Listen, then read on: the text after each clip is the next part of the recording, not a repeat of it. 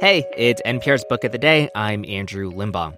April is National Poetry Month. And a lot of the times when people tell you that, they'll usually also mention the T.S. Eliot poem that opens with that line April is the cruelest month. And if you read the next couple of lines, it's clear. It's about how much it sucks and how much it hurts to live surrounded by death and loss, something the poet Ocean Vuong knows a thing or two about. His latest poetry collection, Time is a Mother, deals with his grief after losing family members. And he tells NPR's Rachel Martin about the importance of preserving beauty when fighting for your life. And just a heads up, this conversation does touch on the subject of suicide. Here's the interview. I'm Jesse Thorne. Why did Cole Escola write a bonkers, extremely fictionalized play about Mary Todd Lincoln? Well, you know, it was 2020 and we were all so isolated. I, I just started doing research, on, but the truth is, uh, no, I just thought of it. We'll talk about that and more on Bullseye from MaximumFun.org and NPR.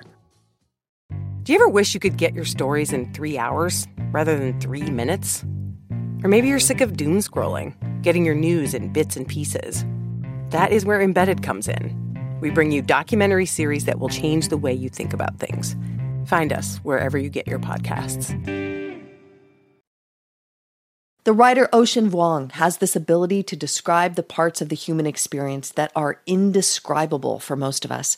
He does it again in his latest book of poetry called Time is a Mother. It's his first since the death of his mother from cancer in 2019. And that's where we started our conversation that most universal kind of loss that is so different for each of us.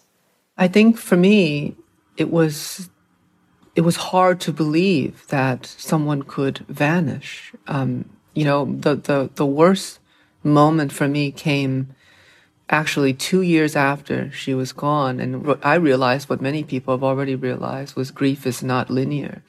And I thought I had it all figured out. I was so smug in my, in my healing that I thought, you know, two years gone, I, I can, I'm teaching again, I'm writing. And then one day I woke up in the middle of the night, two in the morning, and I thought, oh God, I gotta tell my mom this thing.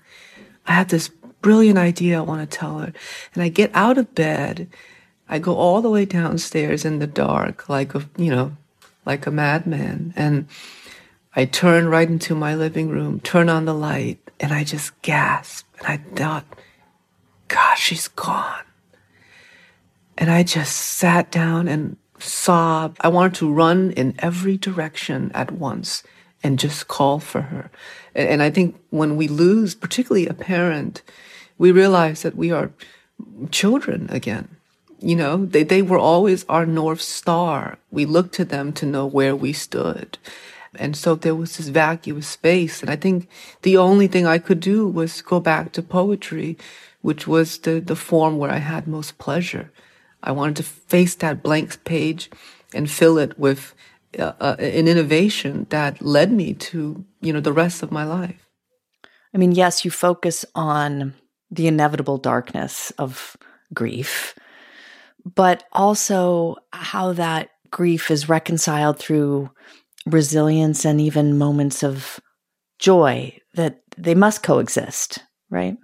What I didn't expect was a truly universal sensation of losing one's mother. I, am skeptical of the universal, you know, I'm skeptical of, of how true it could be. But when it comes to watching your mother take her last breath, I thought, wait a minute, this is what so many sons and daughters and children have experienced since the beginning of our species. They've, they've felt this moment.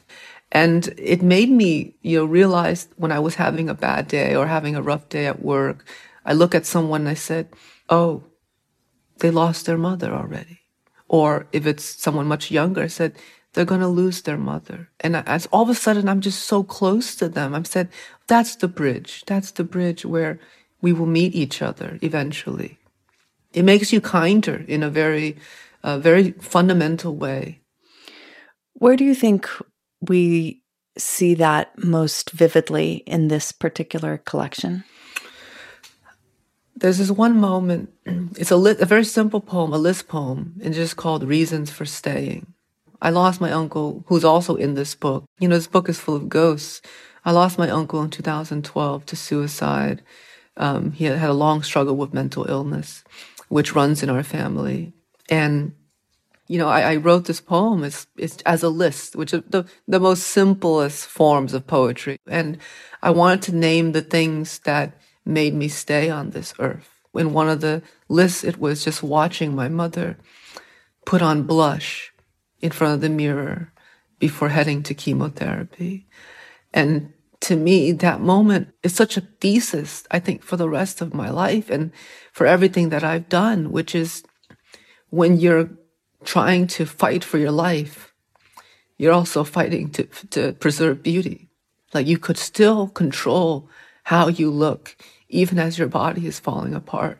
And there's something so human to that. You know, she taught me so much just watching her prepare to go to chemotherapy. And I said, if I'm lucky enough, I want to live my life so that I can be this careful to myself and be this powerful, even when I'm ill or sick and so much is out of my hands. Throughout the book, there seems to be this tension around time, right? The past and the future. Is it a generous force? Is it a negative force in your life? Oh, it, it's all of the above. It's also disorienting. Um, it's also malleable. You know, I, think I wanted to name my book Time is a Mother because I didn't think it was true that we should always gender it in the male form that we traditionally have as a culture. Father time stops for no one. And to me, time is much more motherly because it gives birth to the present. Everything we do is made possible by the capacity of time to hold us. And when I lost my mother, I realized that my life has been lived in only two days. Today, when she's gone, and then the massive, vast yesterday when she was with me. And no matter how much, how many weeks or months have come since I lost her. I can't count them. They don't feel like a discernible individual time units other than just two days, this mm. great demarcation of absence and presence. I mean, when you sit down to produce, to build, to create art, are you fixated on the yesterday? Can you shake it? It's the the name of the job, you know. I think it's the job description. And a lot of folks ask me, how can you be so vulnerable in your work? How can you look at difficult histories, personal and political and historical, and keep going? How do you take care of yourself? And I said, I signed up for this. You know, I don't think it's a burden to, to look at everything that is human, the joys and the difficulty. I'm not saying it's for everyone. I'm also not saying it's the hardest job in the world. But this is the task at hand is to not turn away from the light and the dark. And that is the poet's job. Ocean Vuong's new book of poems, Time is a Mother, is out tomorrow. If you or someone you know may be considering suicide, contact the National Suicide Prevention Lifeline at 1 800 273 8255 or text HOME, H O M E, to 741 741.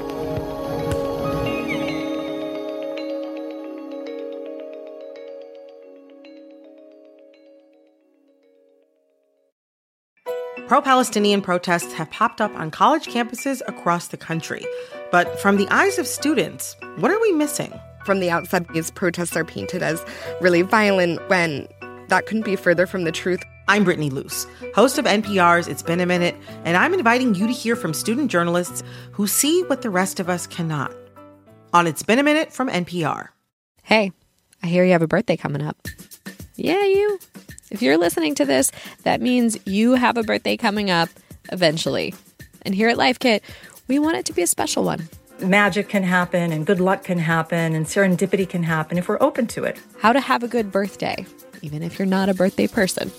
That's on the Life Kit podcast from NPR. Summer is for going to the movie theater because it's too hot to stay home. It's for driving with the windows down, listening to your favorite music. It's for stretching out while you're on vacation to gobble up a TV show.